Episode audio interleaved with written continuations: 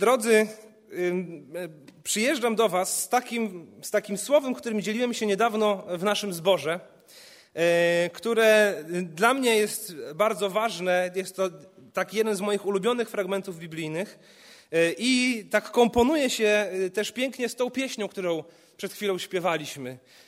Więc wierzę, że to jakoś tak też i Pan Bóg zaplanował, aby, aby to tak się wszystko połączyło. I w naszym zborze prowadzę taką serię kazań, co jakiś czas do niej wracam, e, którą nazwałem Tolerowane grzechy. Tolerowane grzechy. I w tych kazaniach hmm, chcę dotknąć takich spraw, takich grzechów, no właśnie, które są przez chrześcijan w jakiś sposób dopuszczane w swoim życiu. Wiemy, że są takie grzechy, które jasno piętnujemy że one są złe e, i, i, nawet ludzie niewierzący wiedzą o tym, że coś jest złe, a my, my to nazywamy grzechem. Są takie grzechy, na, na temat których jasno, e, o których jasno mówimy, ale są też takie, które mam wrażenie, że nie tylko o nich nie mówimy, to czasami pozwalamy, aby one do nas przylgnęły. Czasami już ich nie dostrzegamy, czasami z nich nie pokutujemy, nie odwracamy się od nich i nawet wydaje nam się, że stały się one naszą cechą charakteru. I takim grzechem, który myślę, że jest wyjątkowo tolerowany w czasach pandemii i kwarantanny, jest narzekanie i frustracja. Albo zamartwianie się, narzekanie i frustracja. Denerwujemy się, e, nie podoba nam się wiele rzeczy, które nas e, spotyka, zamartwiamy się, jak to będzie i, i, i frustrujemy się. I wielu władców tego świata e, rządziło swoimi poddanymi poprzez trzymanie ich w lęku. Tak, dzieje, tak, się dzieje również i dziś. To, to nie tylko historia. Wielu władców tego świata rządzi swoimi poddanymi poprzez trzymanie ich w lęku. I wychodzą z założenia, że jeśli lud będzie się bało swoje życie, jeśli będzie martwił się o jedzenie i o bezpieczeństwo, to łatwiej będzie tym ludem sterować.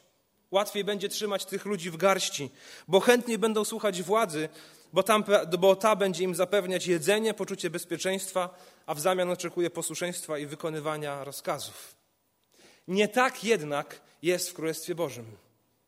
I nie tak jest z naszym Panem i naszym Królem, Jezusem Chrystusem. Jezus nie chce, aby Jego lud żył w strachu. Jezus nie buduje swojej władzy królewskiej na lęku. Wręcz przeciwnie, jednym z Jego głównych wezwań do ludzi, kiedy chodził tutaj po ziemi, było wezwanie do tego, aby Mu zaufać, aby Mu uwierzyć, to On jest tym, który wzywał do tego, by zrzucić na Niego wszystkie swoje troski, by uczyć się od Niego, że jest cichy i pokornego serca i mieć takie samo nastawienie. To On jest tym, który powiedział: Przyjdźcie do mnie, którzy jesteście utrudzeni i spracowani. Taki jest nasz król, zupełnie inny niż wielu ziemskich władców.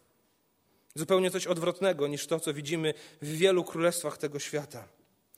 I zaufanie do Boga objawia się tym, że człowiek w trudnych i bolesnych sytuacjach życiowych nie popada w paraliż, nie popada w bezsilność, nie wpada w zdenerwowanie czy frustrację, ale raczej trzyma się Bożych obietnic i jest świadomy tego, że Pan Bóg króluje, że Bóg go kocha i troszczy się o jego życie, nawet wtedy, kiedy on tego sam nie widzi, kiedy ten człowiek tego nie dostrzega.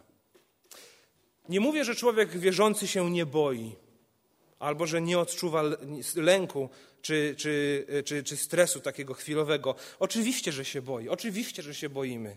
Oczywiście, że się czasami troszczymy. Jezus też bardzo się bał i widzimy to na przykład w ogrodzie Getsemane. Chodzi o to, co te emocje, które w nas się pojawiają, z nami robią i gdzie nas prowadzą. Do czego nas prowadzi strach, czy do czego nas prowadzi stres? Do czego nas prowadzi poczucie niezrozumienia? I kiedy pojawia się taka emocja, to co się z nami dzieje?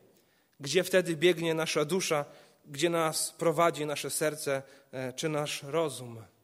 Na przykład, kiedy masz umówione spotkanie, wyjechałeś wcześniej z domu, ale wjeżdżasz w korek, albo nie przyjeżdża autobus.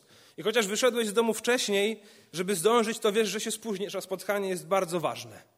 Taka prosta, prozaiczna rzecz. Co się wtedy z nami dzieje? Albo kiedy dowiadujesz się, że masz kwarantannę, i musisz przesiedzieć dwa tygodnie w domu, chociaż czujesz się zupełnie zdrowy albo zdrowa. I jakoś próbować stamtąd pracować, albo w ogóle nie pracować przez dwa tygodnie w zamknięciu. Albo kiedy dowiadujesz się, że są wprowadzane kolejne obostrzenia, które jakoś Tobie się nie zgadzają z Twoim podejściem do sprawy i trzeba anulować kolejne ważne e, plany. Co się w nas rodzi? Jakie, jakie poczucie? Albo kiedy dzieci Ciebie nie słuchają i trzeba powtórzyć któryś raz z kolei swoją prośbę, a one kolokwialnie mówiąc mają to gdzieś i nie są zainteresowane tym, aby, e, aby zrobić to, o co ich prosi mama czy tato. Albo znacznie trudniejsze rzeczy, kiedy dowiadujesz się, że tracisz pracę z dnia na dzień. Albo kiedy rozbiłeś samochód i nadaje się on do kasacji. W końcu bardzo trudne rzeczy, kiedy dowiadujesz się o nieuleczalnej chorobie, która spotkała kogoś bardzo ci bliskiego albo ciebie, albo kiedy umiera ktoś bliski. Gdzie wtedy biegnie nasze serce? Gdzie wtedy biegną nasze emocje? Co robimy w takich momentach? I wszystkie te sytuacje wywołują w nas właśnie jakieś emocje, coś się w nas pojawia. Stres, strach, skacze nam ciśnienie. I możemy dojść tylko w jedno z dwóch miejsc. Jednym będzie Boża chwała i zaufanie Jemu. Drugim będzie tolerowany przez nas, na pewno przeze mnie, grzech niewiary, zdenerwowania, frustracji i rozgoryczenia. I myślę, że są to właśnie grzechy, które łatwo w naszym życiu akceptujemy. Że są na tyle tolerowane, że czasami y, w ogóle przez nas niezauważane. I jeśli nie będą wyznane Bogu, jeśli nie będziemy starać się, aby coś z nimi zrobić, to przylgną do nas i tak jak powiedziałem na początku, stają się naszymi cechami charakteru. I myślę, że każdy z nas mógłby wskazać chrześcijan, których zna, o których można by powiedzieć, że są to ludzie rozgoryczeni życiem. Albo że są to ludzie chronicznie sfrustrowani. A taka postawa myślę, że jest życiem w grzechu, bo jesteśmy raczej wezwani do radości i spokoju, nie zaś do narzekania i zgorzknienia. Więc drodzy, chciałbym nas zachęcić, abyśmy zbadali dzisiaj swoje serca w tym właśnie temacie. Nie przychodzę tylko z napomnieniem, to łatwo komuś tam przygadać, szczególnie, że tak jak powiedziałem, bardzo mocno odnoszę to do siebie, ale, ale chciałbym też Was zachęcić, e, e, pokazać Wam piękno Chrystusa i, i to, do czego On nas wzywa. E, abyśmy faktycznie, właśnie badając swoje serca, wiedzieli, i mieli świadomość tego, że faktycznie jeśli jesteśmy wierzący, to nawet jak ktoś nam zajedzie drogę i bardzo mocno chcemy mu pobłogosławić, to właśnie możemy mu pobłogosławić prawdziwym błogosławieństwem, a nie przekleństwem. I nawet wtedy, kiedy krążymy i kończy i nie ma żadnego miejsca parkingowego, jak to bywa czasami tutaj pewnie na Zagórnej, to że człowiek nie przestaje wierzyć w Bożą suwerenność E, kiedy tego miejsca parkingowego nie znajduje, ale wierzę, że Pan Bóg również i o to potrafi się odpowiednio zatroszczyć i również takie rzeczy mu nie umykają. Więc chciałbym się krótko pomodlić, a następnie przeczytać fragment Słowa Bożego. Panie, dziękujemy Tobie za Twoje słowo, za bogactwo Twego słowa. Dziękuję Tobie za to, że ono jest zawsze żywe i zawsze aktualne. Dziękuję Tobie za Ducha Świętego, który działa w Twoim kościele i za to, Panie, że Ty e, przez swojego ducha pokazujesz nam e, nasze grzechy, pokazujesz nam nasze zaniedbania, ale jednocześnie pociągasz nas do siebie i, i prowadzisz do tego miejsca przebaczenia. Dziękuję Tobie za Jezusa Chrystusa, naszego Zbawcę, w którego krwi jesteśmy zbawieni. Dziękuję Tobie za to, że, że każdy nasz grzech jest przebaczony, został przebaczony tam na krzyżu Golgoty. Dziękuję Tobie, Panie, za to, że Ty kochasz nas i okazujesz nam to w swoim Synu, E, przez swojego ducha w swoim słowie. I tak, Panie, proszę Ciebie o to, aby Twój duch teraz działał w naszych sercach i pokazywał nam e, te miejsca, które, czy te grzechy, które są jeszcze niewyznane, które gdzieś może za łatwo tolerujemy w naszym życiu. Daj nam, Panie, zachwycić się swoim słowem i odkryć na nowo być może znane nam wersety. Panie, prowadź nas, proszę, przez czas tego kazania. Duchowo posilaj, zachęcaj i napominaj. Amen. Amen. Ewangelia Mateusza, rozdział szósty wersety od 24 do 34. Będę czytał z przekładu Nowego Przymierza e, Piotra Zaręby. Wydaje mi się, że ten fragment jest nieco lepiej oddany, czy bardziej współczesny właśnie w tej Biblii, więc, więc ją wybrałem na dzisiejsze kazanie. Mateusza 6, 24 do 34. Nikt nie może być sługą dwóch panów, gdyż albo jednego będzie nienawidził, a drugiego kochał, albo do jednego przylgnie, a drugim pogardzi. Nie jesteście w stanie służyć Bogu i pieniądzom. Dlatego mówię wam, przestańcie martwić się o życie, o to, co zjeść lub wypić, a także o ciało, o to, w co się ubrać, bo życie nie jest czymś więcej niż pokarm, a ciało niż okrycie. Zwróćcie uwagę na ptaki, nie sieją one i nie żną, nie zbierają do spichlerzów, a wasz Ojciec w niebie żywi je. Czy wy nie jesteście dużo ważniejsi niż one? Kto z was, pomimo ciągłej troski, może swoje życie wydłużyć choćby o godzinę? A co do ubrania, dlaczego się martwicie?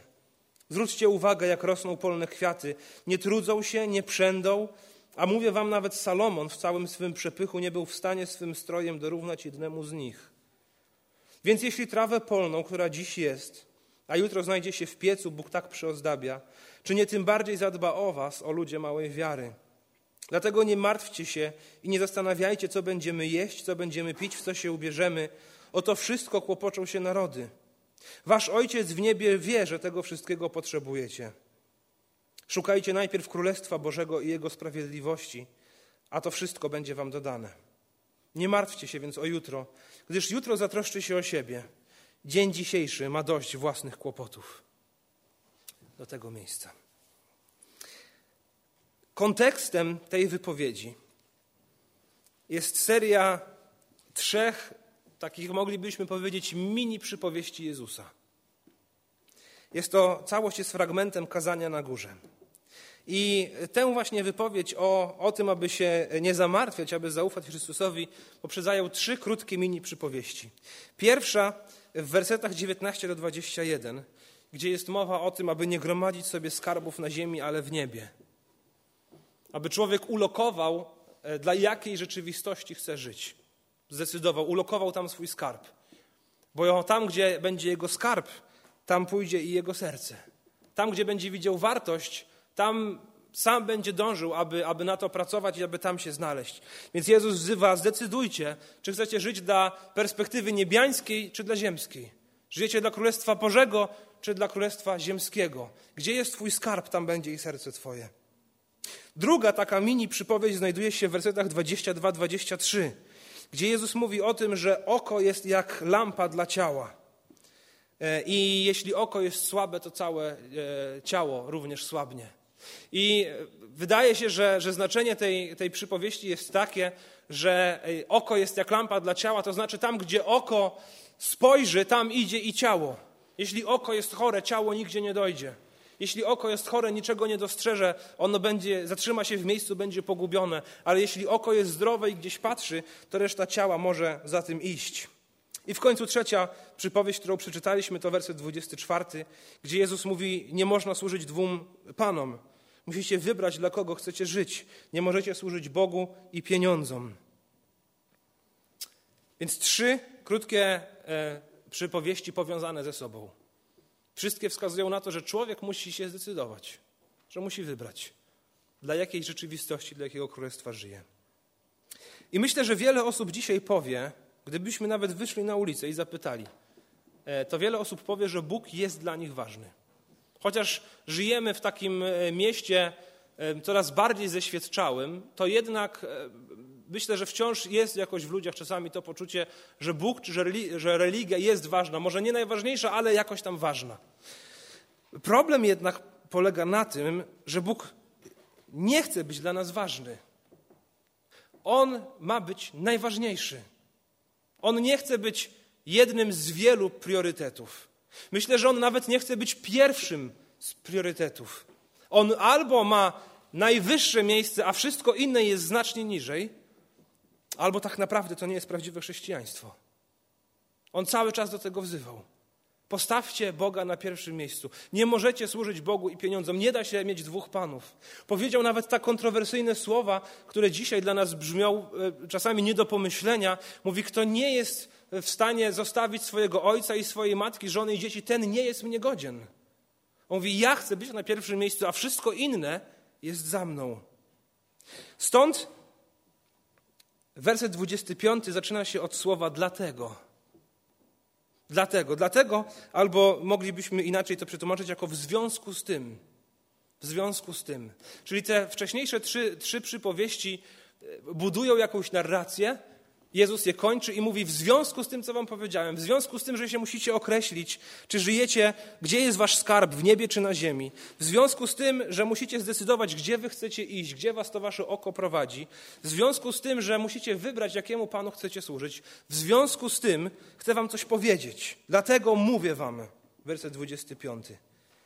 Zakładam, że, e, że Jezus e, czy, czy Jezus chyba założył, i myślę, że i my tak możemy założyć, że ci, którzy słuchają Jego słowa, zdecydowanie powiedzą: No, ja chcę żyć dla nieba, ja chcę żyć dla Królestwa Bożego.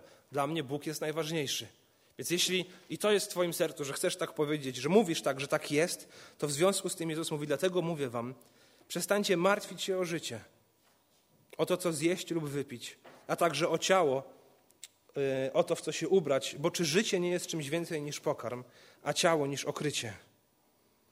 Skoro nie da się służyć dwóm panom i wybierasz, że chcesz służyć Bogu w niebie, skoro nie da się mieć skarbu na ziemi i wieczności, to wybierasz, że chcesz mieć skarb w wieczności, skoro e, e, masz zdrowe oko, tą, tę lampę, która ciebie prowadzi i chcesz zmierzać do wieczności, w związku z tym, jeśli to się tyczy ciebie, w związku z tym Jezus mówi, przestańcie martwić się o życie o to, co zjeść lub wypić, a także o ciało, o to, w co się ubrać. Wybrałem ten przekład właśnie ze względu na to, że jest tutaj użyte słowo martwić się albo zamartwiać się. Biblia Warszawska mówi o, o troszczeniu się.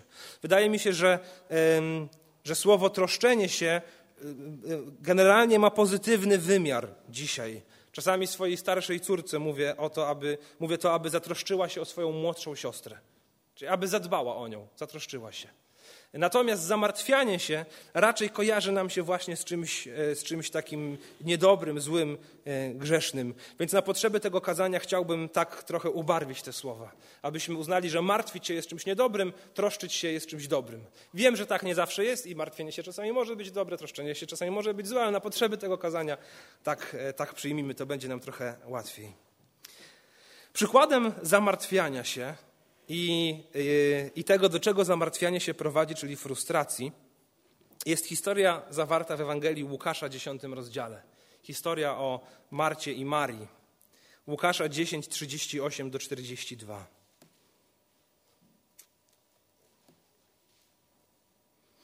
Gdy tak wędrowali, Jezus trafił do jakiejś wioski. Przyjęła go tam pewna kobieta, której było na imię Marta. Miała ona siostrę Marię. Maria usiadła u stóp Pana i słuchała Jego słowa. Martę tymczasem pochłaniały liczne zajęcia. W końcu podeszła i powiedziała: Panie, czy nie obchodzi Cię to, że moja siostra zostawiła mnie przy pracy samą? Powiedz jej, żeby mi pomogła.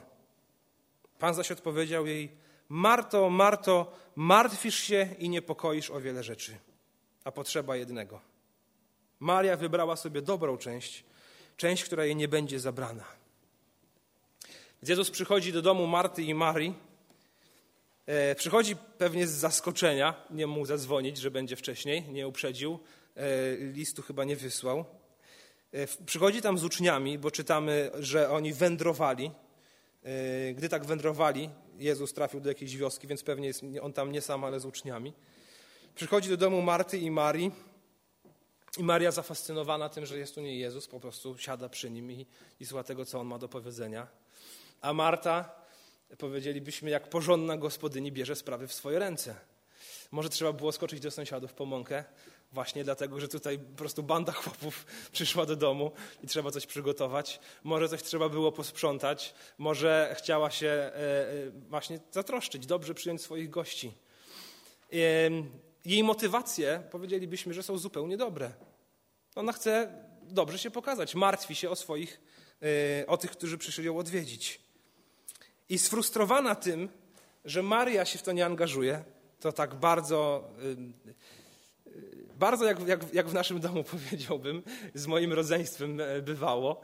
E, jedni robią, a inni coś innego. Jedni pracują, a drudzy gdzieś tam rozmawiają. Przychodzi w końcu do Jezusa Marta i mówi: Panie Jezu, no czy ty nie widzisz, że ja się troszczę, że ja się martwię, że ja się staram, że ja mam tutaj dobre chęci, aby was porządnie przyjąć? Że ja chcę o was zadbać? Czy ty, Panie Jezu, nie widzisz tego? A zobacz tę Marię, siedzi i słucha ciebie. I myślę, że nie spodziewała się słów Jezusa, który mówi do niej: Marto, Marto, martwisz się i niepokoisz o wiele rzeczy. A, a potrzeba jednego. I Maria wybrała sobie dobrą część. Ty nie martw się tym, że trzeba dać mi jeść. Ty martw się tym, że przyjdź do mnie. Usiądź ze mną, posłuchaj mnie. O to chodzi. I myślę, że my też często w tym zamartwianiu się mamy dobre chęci. Przecież chcemy dobrze. Myślę, że jak ktoś po raz pierwszy słyszy te wersety, to myśli sobie to co? Mam być takim hipisem, który się spakuje w samochód i pojedzie sobie w świat, będzie pił wodę ze strumienia, będzie takim obdarciuchem i żył na, na koszt innych ludzi. No nie, no to nie jest wezwanie do tego. To nie jest wezwanie do tego, aby, yy, aby być nieodpowiedzialnym. To jest wezwanie do tego, aby się nie zamartwiać. I musimy te dwie rzeczy rozdzielić, a często je w naszym życiu łączymy. Podobnie o zamartwianiu jest mowa w liście do Filipian, czwartym rozdziale. List do Filipian, czwarty rozdział. Wczoraj y, jakoś tak się zdarzyło, że czytałem ten list. I jeśli czyta się go w całości, y, to szczególnie na początku widać bardzo jasno, że Paweł pisze do Filipian, bo oni się naprawdę martwili o niego że on jest w więzieniu, że on był chory, że e, ten wysłannik zborów Filipi, który przyszedł do Pawła, też zachorował. I cały wydźwięk listu, szczególnie na początku, jest taki, gdzie Paweł mówi: Nie martwcie się, jest dobrze, ja jestem w więzieniu, ale dzięki temu, że jestem w więzieniu, mogę głosić Ewangelię na dworze carskim. Może ja jestem w więzieniu, ale nie wiem, co ze mną będzie, czy mnie zabiją, czy, czy będę przy życiu. E, dla mnie najważniejsze jest to, by być z Chrystusem. I ten, ten list mam taki bardzo pozytywny wydźwięk, gdzie Paweł im mówi: Nie martwcie się o mnie i nie martwcie się o siebie. I w końcu w rozdziale czwartym, wersecie szóstym, yy, myślę, że to jest jedno z, z takich najważniejszych wersetów tego listu. Apostoł Paweł mówi: Przestańcie martwić się o cokolwiek. Raczej w każdej sprawie, gdy się modlicie i prosicie, z wdzięcznością przedstawiajcie swoje potrzeby Bogu. Przestańcie martwić się o cokolwiek. Raczej w każdej sprawie, gdy się modlicie i prosicie, z wdzięcznością przedstawiajcie swoje potrzeby Bogu. I kiedy my mówimy do siebie nawzajem nie martw się, to myślę, że, że mówimy tak, aby kogoś zachęcić, aby zaproponować jakieś rozwiązanie problemu. Nie martw się, y, możemy zrobić to i to. Nie martw się, to się ułoży odpowiednio, pomogę Tobie. Nie martw się, Bóg się zatroszczy. Nie martw się jako zachęcenie. Ale kiedy Pan Bóg mówi nie martw się, i mówi to przez swoje słowo, przez usta Jezusa czy przez usta apostoła Pawła, to nie brzmi to dla mnie jako taka porada. Raczej brzmi to jak moralny nakaz. Nie martw się. Przestańcie się martwić, mówi apostoł Paweł. Więc Bożą wolą jest to, aby człowiek wierzący nie zamartwiał się, abyśmy się nie martwili. I wracając do Mateusza szóstego rozdziału. W słowach Jezusa widać kilka myśli, które mają nas prowadzić do wniosku mówiącego, że nie wolno się martwić. Że jeśli Bóg jest naszym Ojcem, to nie powinniśmy się martwić. Jest takich pięć, pięć myśli Jezusa. Po pierwsze, werset 24. 25. Przestańcie się martwić o życie, o to, co zjeść lub wypić, a także o ciało, o to, w co się ubrać, bo czy życie nie jest czymś więcej niż pokarm, a ciało niż okrycie. Więc po pierwsze Jezus mówi, przestańcie się martwić, bo w życiu chodzi o coś więcej niż jedzenie i ubranie. W życiu nie chodzi o to, aby się najeść, chociaż jedzenie jest niezbędne do przeżycia. I w życiu nie chodzi o to, aby się dobrze ubrać, chociaż odzienie jest bardzo ważne. Chociaż na jedzenie się i ubranie jest bardzo ważne, to nie są one sednem życia. I Jezus to mówi bardzo wyraźnie. Przestańcie się o to martwić, bo w życiu chodzi o coś więcej. Życie jest czymś więcej niż jedzenie i ubranie.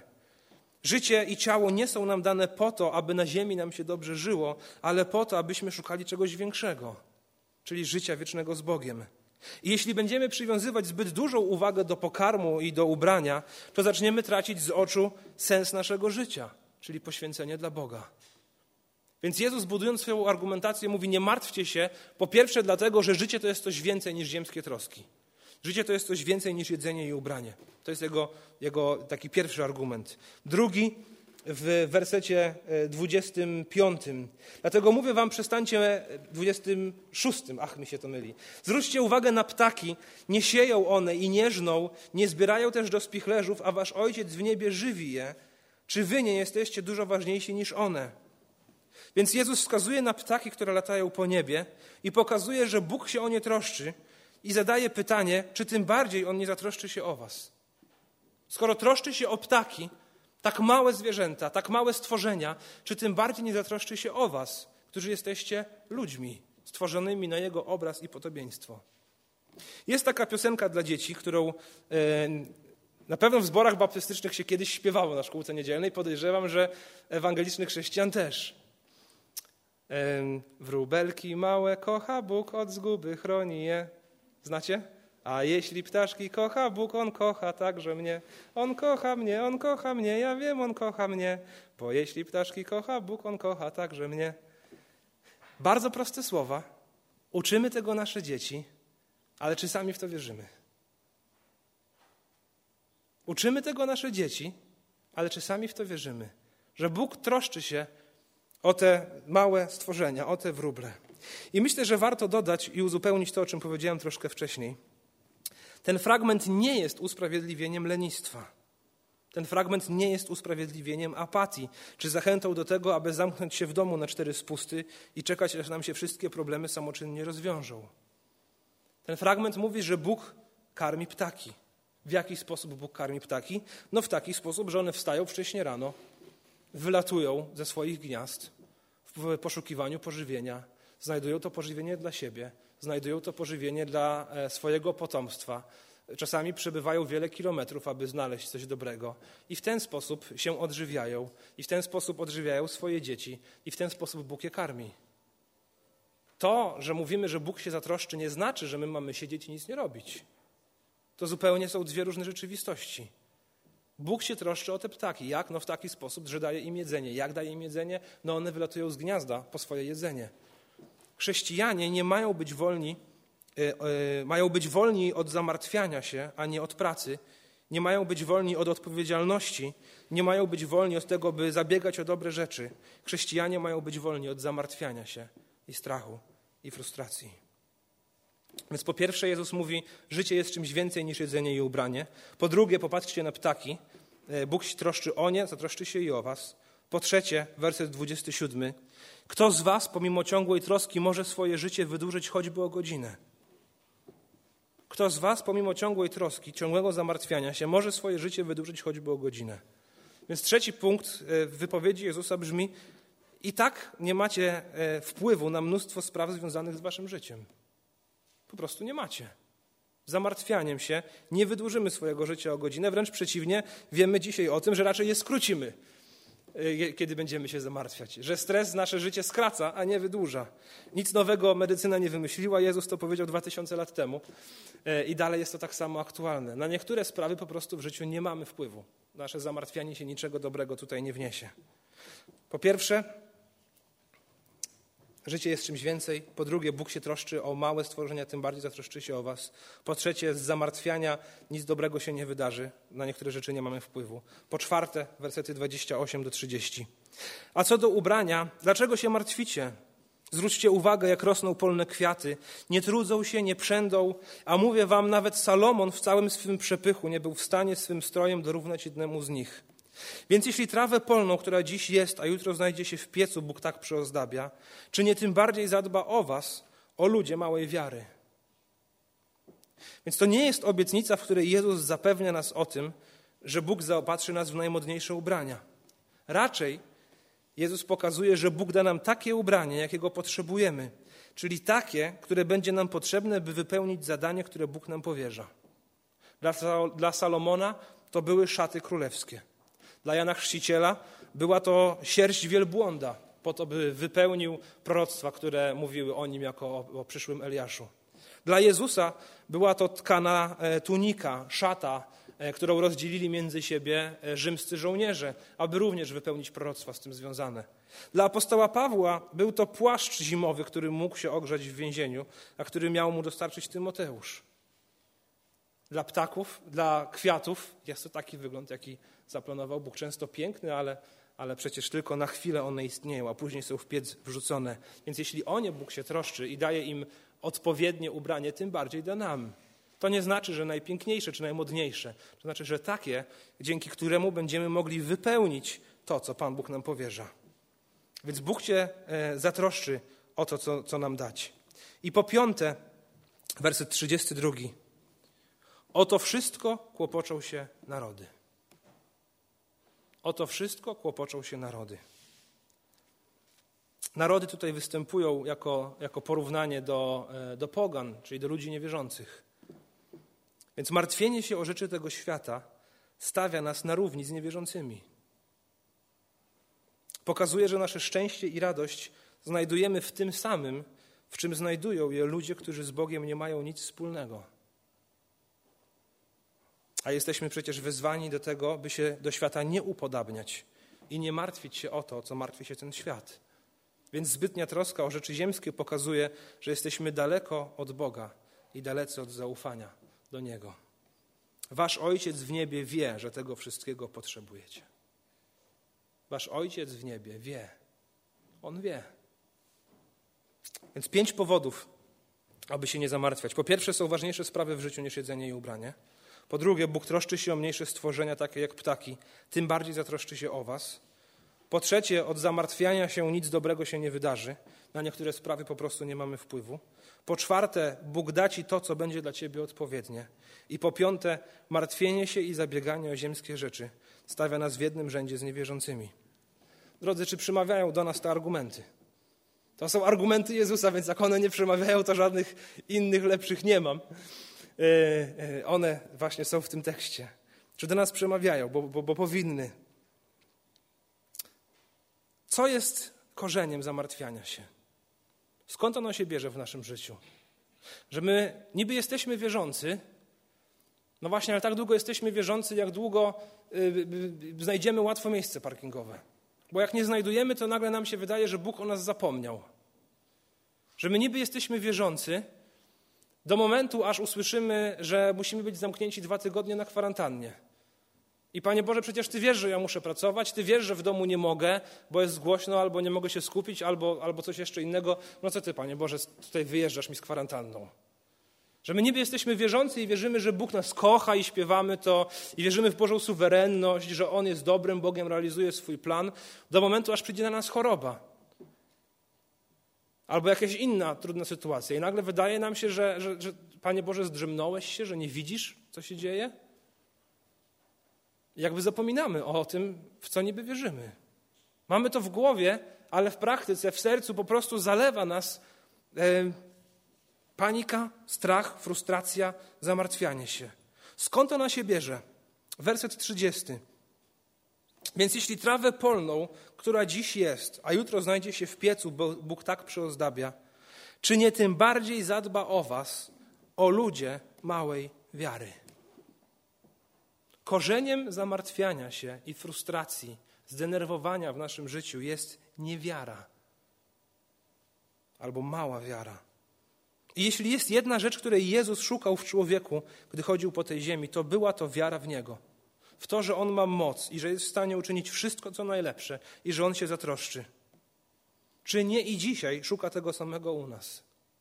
I wiara nie jako umysłowe zgodzenie się z tym, że On istnieje, ale wiara, która jest praktyczna, wiara, która jest aktywna, wiara, która wiąże się ze stawianiem kroku do przodu, nawet wtedy, kiedy nie wiem, gdzie ten krok stawiam.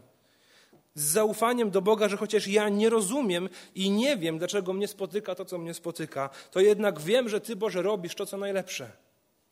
Wiara, która jest związana w tym, że ja się boję, że ja nie wiem, co się dzieje, że ja nie rozumiem, że ja chciałbym inaczej, ale Boże, Ty rób to, co uważasz za słuszne, a ja Tobie ufam, że Ty wiesz, co robisz. Apostoł Piotr napisał w 1 Piotra 5,7 Wszelką swoją troskę albo wszelkie swoje zamartwienie zrzućcie na Niego, gdyż On troszczy się o was. Wszelkie swoje zamartwienie zrzućcie na Niego, gdyż On troszczy się o was. Bóg się troszczy. Jezus w, po tych pięciu argumentach w końcu mówi, Bóg zatroszczy się o was, Bóg wie, że tego wszystkiego potrzebujecie. A jakoś często brakuje nam, brakuje mi tej wiary. Wyobraź sobie, że przychodzi do ciebie twoje dziecko i mówi: Mamo albo tato, nie wierzę ci. Nie ufam ci. Ty mówisz, że chcesz dla mnie dobrze, ale wiem, że jeśli ja nie wezmę spraw w swoje ręce, to nic z tego nie będzie. Ty mówisz, że mnie kochasz, ale tak naprawdę to mi na mnie zależy, bo wydaje mi się, że ty wcale nie, zważasz, nie zwracasz na mnie uwagi. Jako rodzic, jeśli tak kiedyś powie mi moje dziecko, mam nadzieję, że nigdy, o to będzie straszne. A wydaje mi się, że nasza niewiara to są właśnie takie słowa wypowiedziane w stronę Boga. Że ja niby, niby wiem, ale tak naprawdę wcale w to nie wierzę. Więc korzeniem zamartwiania się jest niewiara. Jeśli brak ci wiary, to powiedz mu o tym. Jak ojciec, który przyszedł ze swoim synem opętanym przez demona, e, którego, który, którego ten demon chciał zgubić, przychodzi do Jezusa i powiedział: Wierzę, pomóż niedowiarstwu memu. Myślę, że przekładając to na nasz język, Panie, ja wierzę, w sensie ja wiem w głowie, że to jest prawda, co mówi Twoje słowo. Ale w praktyce, jakoś we wnętrzu, nie potrafię. Jeśli tak jest z Tobą, przyjdź do Niego i Mu to powiedz. Wierzę, pomóż niedowiarstwu memu. Wierzę, ja to roz, rozumiem, co czytam, rozumiem, co, co się do mnie mówi, ale jakoś moje serce w tym nie jest. Panie, wierzę, pomóż niedowiarstwu memu. Wlej w moje serce pokój, wlej w moje serce wiarę, chcę Tobie uwierzyć. Jeśli brak Ci tego, przyjdź do Niego. On jest dobrym Ojcem. Tym, którzy proszą Go o chleb, nie da kamienia, a tym, którzy proszą Go o rybę, nie da węża. On jest dobrym ojcem. Brak ci wiary, jesteś świadomy tego, że brak ci wiary, módl się o wiarę, a on chętnie ciebie tą wiarą obdarzy. On się zatroszczył o nasze zbawienie, gdy byliśmy jeszcze grzesznikami. Chrystus za, za, nas umarł. Zatroszczył się o nasze zbawienie. Dlaczego nie miałby się zatroszczyć o naszą codzienność? On widział nas przed założeniem świata, kiedy byliśmy w naszych grzechach. Tym bardziej widzi nas dzisiaj w naszej codzienności, w której zmagamy się z różnymi problemami. Zaufaliśmy Mu w kwestii zbawienia i tego, że skutecznie wyratuje nas od potępienia. Dlaczego mielibyśmy Mu nie zaufać w kwestii naszej codzienności? Więc jeśli brak Ci wiary, po prostu módl się o nią. Po prostu wołaj do Boga i bądź z nim szczery. Mów wierze, pomóż niedowiarstwu memu. Przytaczałem też fragment z listu do Filipian 4,6, gdzie apostoł Paweł powiedział: Przestańcie martwić się o cokolwiek, raczej w każdej sprawie, gdy się modlicie i prosicie, z wdzięcznością przedstawiajcie swoje potrzeby Bogu. Więc Paweł znowu mówi: Martwisz się? To módl się. Przestań się zamartwiać, raczej postaw na modlitwę. I zobaczcie, że to jest modlitwa z wdzięcznością. Z wdzięcznością, dziękując, przedstawiajcie swoje potrzeby Bogu. Ale po wersecie szóstym przychodzi siódmy. Werset szósty to jest wezwanie, a werset siódmy to jest obietnica. Werset szósty mówi: Przestańcie się martwić, raczej w każdej sprawie, gdy się modlicie, prosicie, z wdzięcznością przedstawiajcie swoje potrzeby Bogu. Jaka wtedy jest obietnica? A pokój Boży, którego nie ogarnie żaden umysł, będzie w Chrystusie Jezusie strzegł waszych serc i waszych myśli. To nie jest obietnica mówiąca módlcie się i wszystko się ułoży. To nie jest obietnica mówiąca módlcie się, a Pan Bóg spełni wasze zachcianki. To nie jest obietnica, która mówi módlcie się, a ja wam szybko odpowiem na wasze modlitwy. To jest obietnica, która mówi módlcie się, a pokój Boży, którego nie ogarnie żaden umysł, strzec będzie waszych serc i waszych myśli. Kilka tygodni temu w naszym zborze e, żegnaliśmy ziemskie życie naszego brata Eugeniusza Dąbrowskiego. Miał 92 lata, kiedy odszedł z tego świata. Kiedy miał lat 15, trafił do obozu koncentracyjnego w Auschwitz, e, Auschwitz-Birkenau, a potem z tego obozu był przerzucany do czterech innych obozów. Więc łącznie jako nastolatek przeszedł przez pięć takich obozów.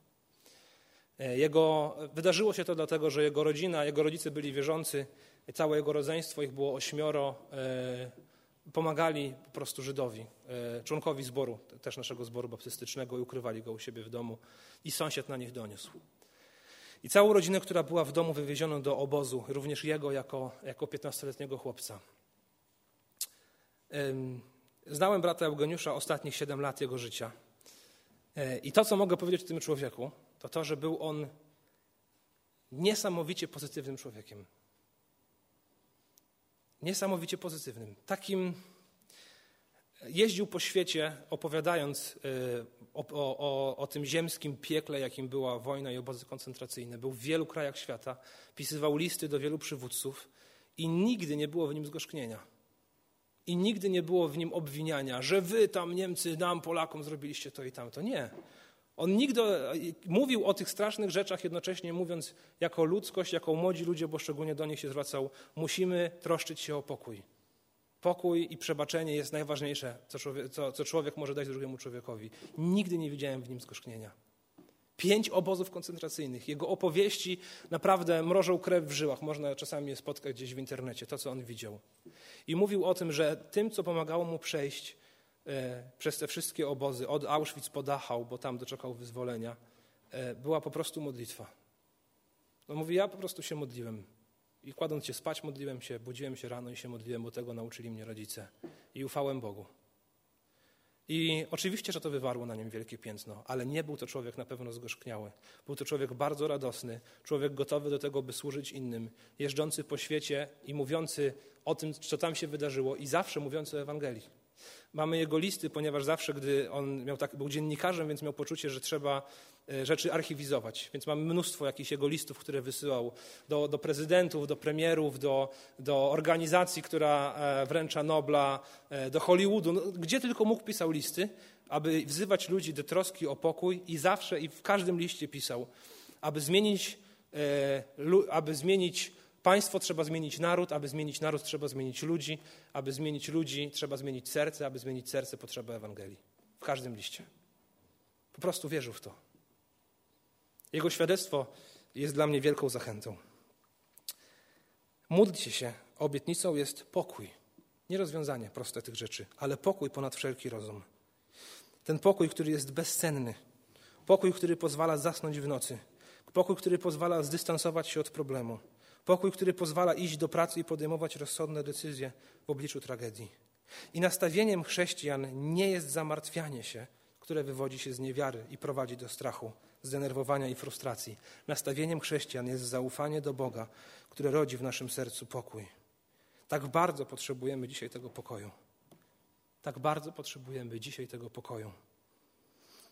I znowu wspominając modlitwę Jezusa w ogrodzie Getsemane. Jezus w ogrodzie Getsemane był w wielkim strachu. E, naukowcy, medycy mówią, że to, to, jak opisuje to Łukasz, który swoją drogą też był lekarzem, jako jedyny to zapisał, że e, jego pot był jak krople krwi. Pamiętacie? E, opisano takie zjawisko, kiedy człowiek jest w wielkim stresie i strachu, towarzyszą mu skrajne emocje, towarzysz, to pękają naczynia podskórne, naczynia krwionośne i krew razem z potem wydostaje się z ciała. I to podobno dzieje się właśnie w takich skrajnych sytuacjach. Do tego, więc, więc Jezus był w takim stanie ogromnego strachu. Czytamy też, że on wezwał uczniów do tego, aby się o niego modlili. Czytamy, że Pan Bóg posłał anioła, aby ten wspierał go. Więc to była skrajna sytuacja. I pamiętacie modlitwę Jezusa, który modli się: Ojcze, jeśli to możliwe, niech mnie ten kielich ominie. Ojcze, jeśli możliwe, to ja nie chcę w tym być. Jeśli możliwe, jeśli jest jakaś inna droga, niech ona się wypełni ale nie moja, ale Twoja wola niech się stanie. I widzimy tam Jezusa w skrajnych emocjach, widzimy Jego modlitwę, kiedy On mówi, ja nie chcę tego, Panie Boże, ale niech dzieje się Twoja wola. I co widzimy później, od momentu pojmania Jezusa aż do Jego ukrzyżowania? Pokój ponad wszelki rozum. Jezus, który jest fałszywie oskarżany przed Sanhedrynem. Jezus, którego naśmiewają się rzymscy żołnierze, któremu wkładają koronę cierniową i płaszcz. Jezus, którego tłum, który niedawno wiwatował na Jego cześć, woła, aby Go ukrzyżować. Jezus, który niesie swój własny krzyż. Jezus, który rozmawia z Piłatem e, tak, jakby jakby to w ogóle była jakaś. Albo mu nie odpowiada, albo mówi mu, nie miał być żadnej władzy nade mną, gdyby ci to nie było dane z nieba, pokazując, że on wszystko kontroluje. Jeśli jest jakaś emocja, która towarzyszyła Jezusowi, patrząc na ostatnie rozdziały Ewangelii, to był to pokój. Myślę, że wynik tej właśnie jego modlitwy w ogrodzie Getsemane. Módlcie się, a pokój Boży strzec będzie waszych serc i waszych myśli. I fragment skazania na górze, który dzisiaj czytamy, kończy się następującymi słowy. 31 do 34. Dlatego nie martwcie się i nie zastanawiajcie, co będziemy jeść, co będziemy pić, w co się ubierzemy. Oto wszystko kłopoczą się narody. Wasz Ojciec w niebie wie, że tego wszystkiego potrzebujecie. Szukajcie najpierw Królestwa Bożego i Jego sprawiedliwości, a to wszystko będzie wam dodane. Nie martwcie się więc o jutro, gdyż jutro zatroszczy się o siebie. Dzień dzisiejszy ma dość własnych kłopotów. Nasz Ojciec w niebie wie, czego potrzebujemy. Czy nie jest to piękna obietnica?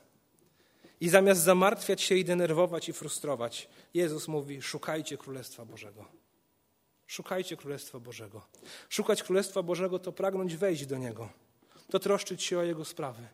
Szukać Królestwa Bożego to żyć tak, aby skarb naszego, naszego życia faktycznie ulokowany był tam, gdzie złodziej nie kradnie i mól nie pożera.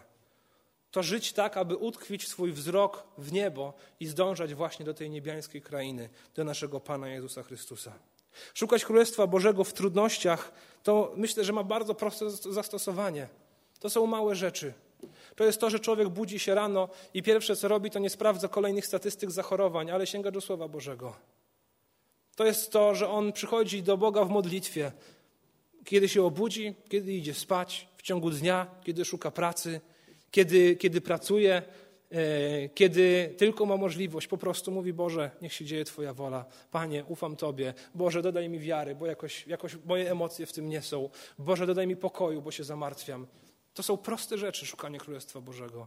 Szukanie Królestwa Bożego to jest to, że w niedzielę o poranku, yy, że niedzielny poranek nie jest po to, abym się lepiej wyspał, ale po to, abym udał się na spotkanie z wierzącymi. Na miejscu czy przez internet, jakkolwiek dzisiaj możemy, ale tak, aby być z innymi. Szukanie Królestwa Bożego to wcale nie są wielkie rzeczy, chociaż też takie są, ale to nie są tylko takie rzeczy. Szukanie Królestwa Bożego zaczyna się od małych rzeczy.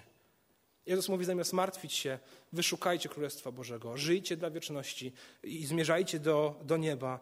E, szukajcie Królestwa Bożego i sprawiedliwości Jego. Więc czy potrafimy tego Królestwa szukać? Kiedy się pokłócimy z żoną czy z mężem, kiedy dzieci nas denerwują, kiedy zaglądamy na konto bankowe, a tam pustka, kiedy jesteśmy w łóżku trawieni chorobą. Nasz Ojciec w niebie wie, czego potrzebujemy troszczy się o ptaki, zatroszczy się tym bardziej i o nas. Co innego mamy w alternatywie? Zamartwianie się, narzekanie i frustrację. Czyli grzech, który bardzo łatwo tolerować. Szukajmy sprawiedliwości Jego, czyli żyjmy tak wedle zasad, które panują w tym królestwie. Zasad, które są inne niż w tym świecie. Zasad, które mówią, że ostatni będą pierwszymi. Że szczęśliwi ci, którzy są cisi, nie którzy są głośni, bo dziedziczą ziemię że szczęśliwi są e, ci, którzy są prześladowani, bo ich jest Królestwo Boże. To jest, to jest sprawiedliwość Królestwa Bożego, inna niż sprawiedliwość ziemska. Szukajmy tej sprawiedliwości i nią się kierujmy. I w końcu Jezus mówi: Nie martwcie się o jutro, gdyż jutro zatroszczy się o siebie. Dzień dzisiejszy ma dość własnych kłopotów. Nie martw się o jutro. Skup się na tym, co jest do zrobienia dzisiaj. Skup się na wykorzystaniu łaski, którą Bóg dał ci na dziś. Jutro będą nowe problemy. Jutro będą nowe łaski. Jutro zatroszczy się o siebie. Więc drodzy, kończąc, Jezus nie jest królem, który rządzi swoim ludem przez strach. Wręcz przeciwnie, On pragnie, abyśmy odznaczali się pokojem i radością. Tak jak Maria, usiądźmy u stóp Jezusa, zamiast biegać i starać się własnymi rękami powalczyć o otoczenie. To nie znaczy, abyśmy byli leniwi, czy apatyczni, czy nieodpowiedzialni. To chodzi raczej o nastawienie naszego serca. Bóg wie i Bóg się zatroszczy. Zatroszczył się o zbawienie, zatroszczy się i o codzienne potrzeby. Ufajmy Jemu i w oczekiwaniu na, na, na, Jego działanie módlmy się o przyjęcie Bożej woli, módlmy się o, o to, aby On dodawał nam wiary i módlmy się o wewnętrzny pokój. Jezus daje pięć powodów, aby się nie zamartwiać, jeśli Bóg jest naszym Ojcem. Jeśli faktycznie chcemy żyć dla wieczności, Bóg jest naszym Ojcem, jest pięć powodów. Są ważniejsze sprawy w życiu niż jedzenie i ubranie. Bóg troszczy się o mniejsze stworzenia, takie jak ptaki. Ptaki tym bardziej zatroszczy się o was. Po trzecie, od zamartwiania się nic dobrego się nie wydarzy. Na niektóre sprawy po prostu nie mamy wpływu. Po czwarte, Bóg da ci to, co będzie dla ciebie odpowiednie. Po piąte, martwienie się i zabieganie o ziemskie rzeczy stawia nas w jednym rzędzie z niewierzącymi. Zamiast tego szukajmy Królestwa Bożego i sprawiedliwości Jego pamiętając o codziennych obowiązkach chrześcijanina, pamiętając o pielęgnowaniu czasu modlitwy, o czytaniu słowa, o uczestniczeniu w spotkaniach chrześcijańskich, modląc się o innych, okazując praktyczną miłość bliźnim.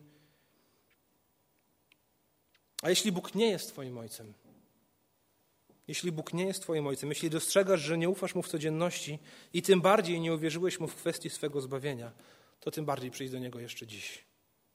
To wołaj do Niego o zmiłowanie to wołaj Go o to, aby przebaczył Twoje grzechy. To czytaj Ewangelię, to poproś innych ludzi dookoła ciebie, wierzących, aby wytłumaczyli cię, tobie, jak e, uwierzyć w, Jezusa, jak doznać przebaczenia grzechów, co zrobić, aby Bóg był moim ojcem, co On zrobił dla ciebie, aby, abyś został częścią Jego rodziny.